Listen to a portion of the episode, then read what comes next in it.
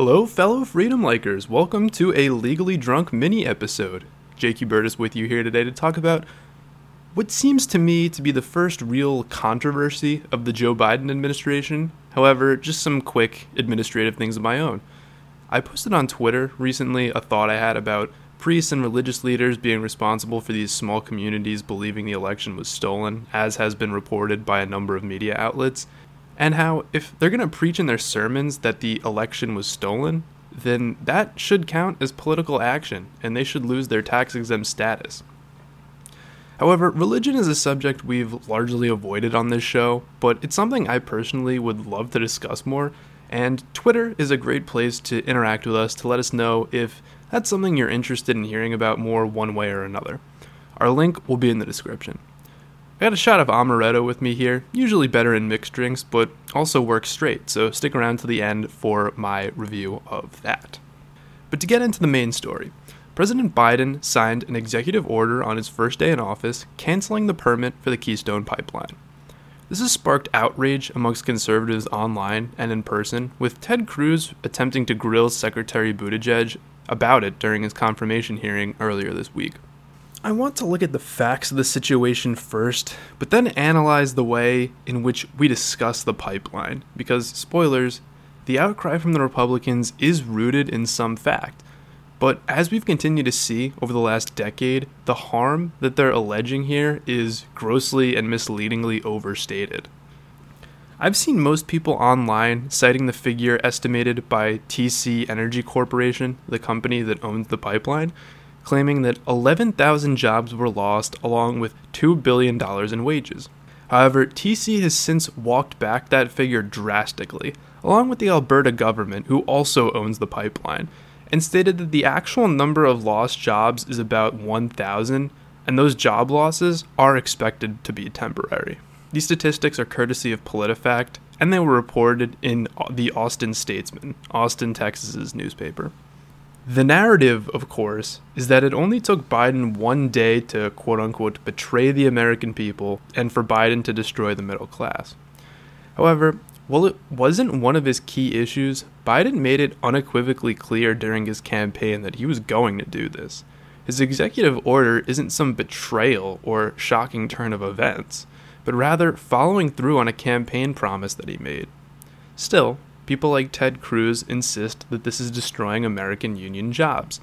And when now Secretary Pete said that Biden's overall plan will create jobs, Cruz lamented that this is merely the first in a series of job killing environmental regulatory moves.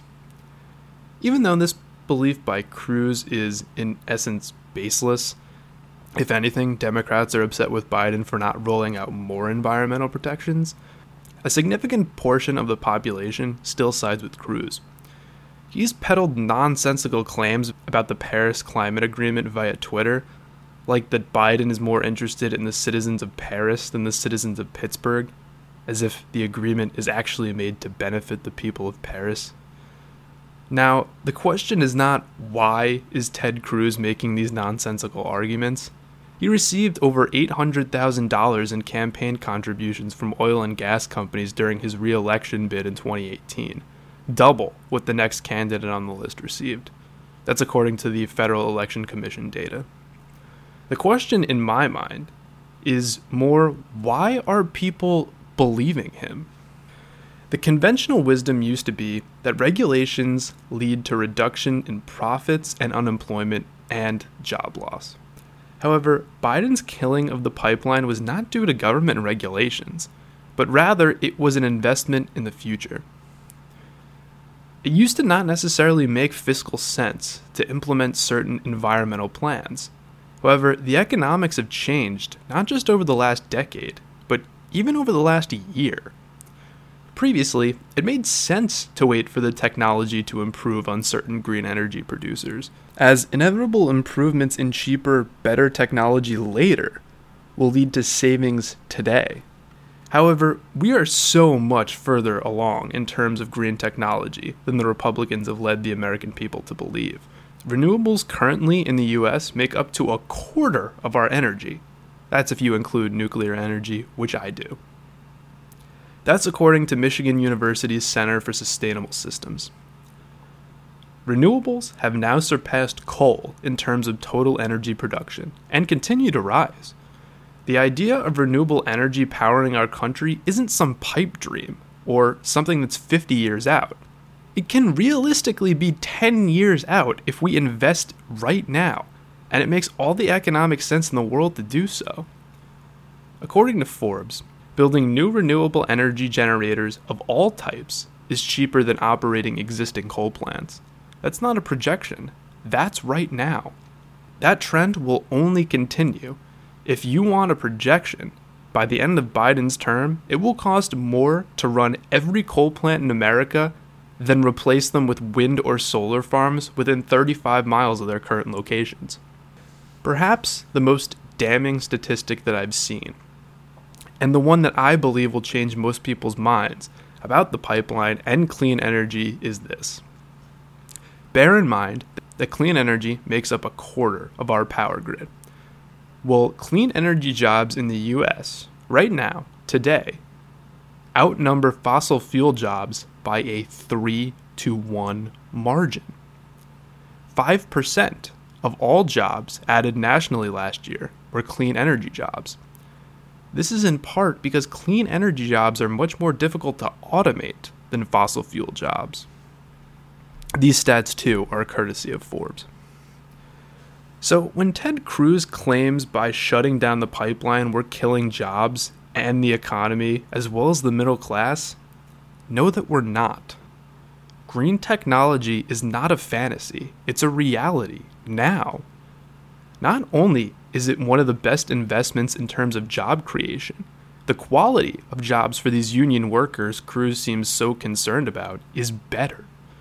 Green energy jobs across all sectors pay hourly wages above the national average of $24 per hour, up to a third higher than the current fossil fuel jobs are paying.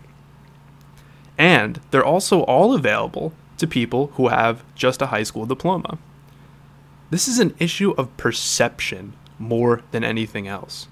In fact, Republicans should be the ones pushing for clean energy as there is availability for major clean energy producing plants in almost three quarters of all of red districts in this country, as compared to the 63% availability within blue districts.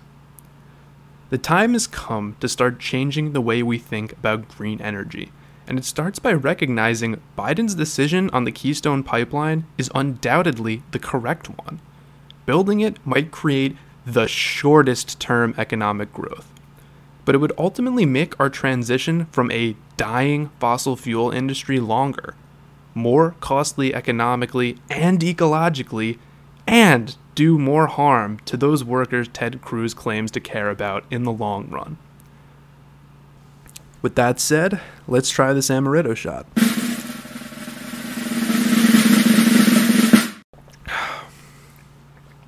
It's one of these very syrupy liqueurs kind of leaves a burning cinnamony taste in your mouth with a hint of sweetness to it too. You got that fire in your chest from a shot. Definitely real good in mixes. I personally like mixing it with Coke, get a nice uh, little soda taste there. But overall, amaretto's definitely great as a straight shot too. Wouldn't put it up there with something like vodka, but I'd still say it's definitely worth a shot bottles aren't that expensive. I think they go for around 20 bucks. And they do tend to last you a while. So overall, I would give the amaretto in the liquor category a solid 6.5 out of 10.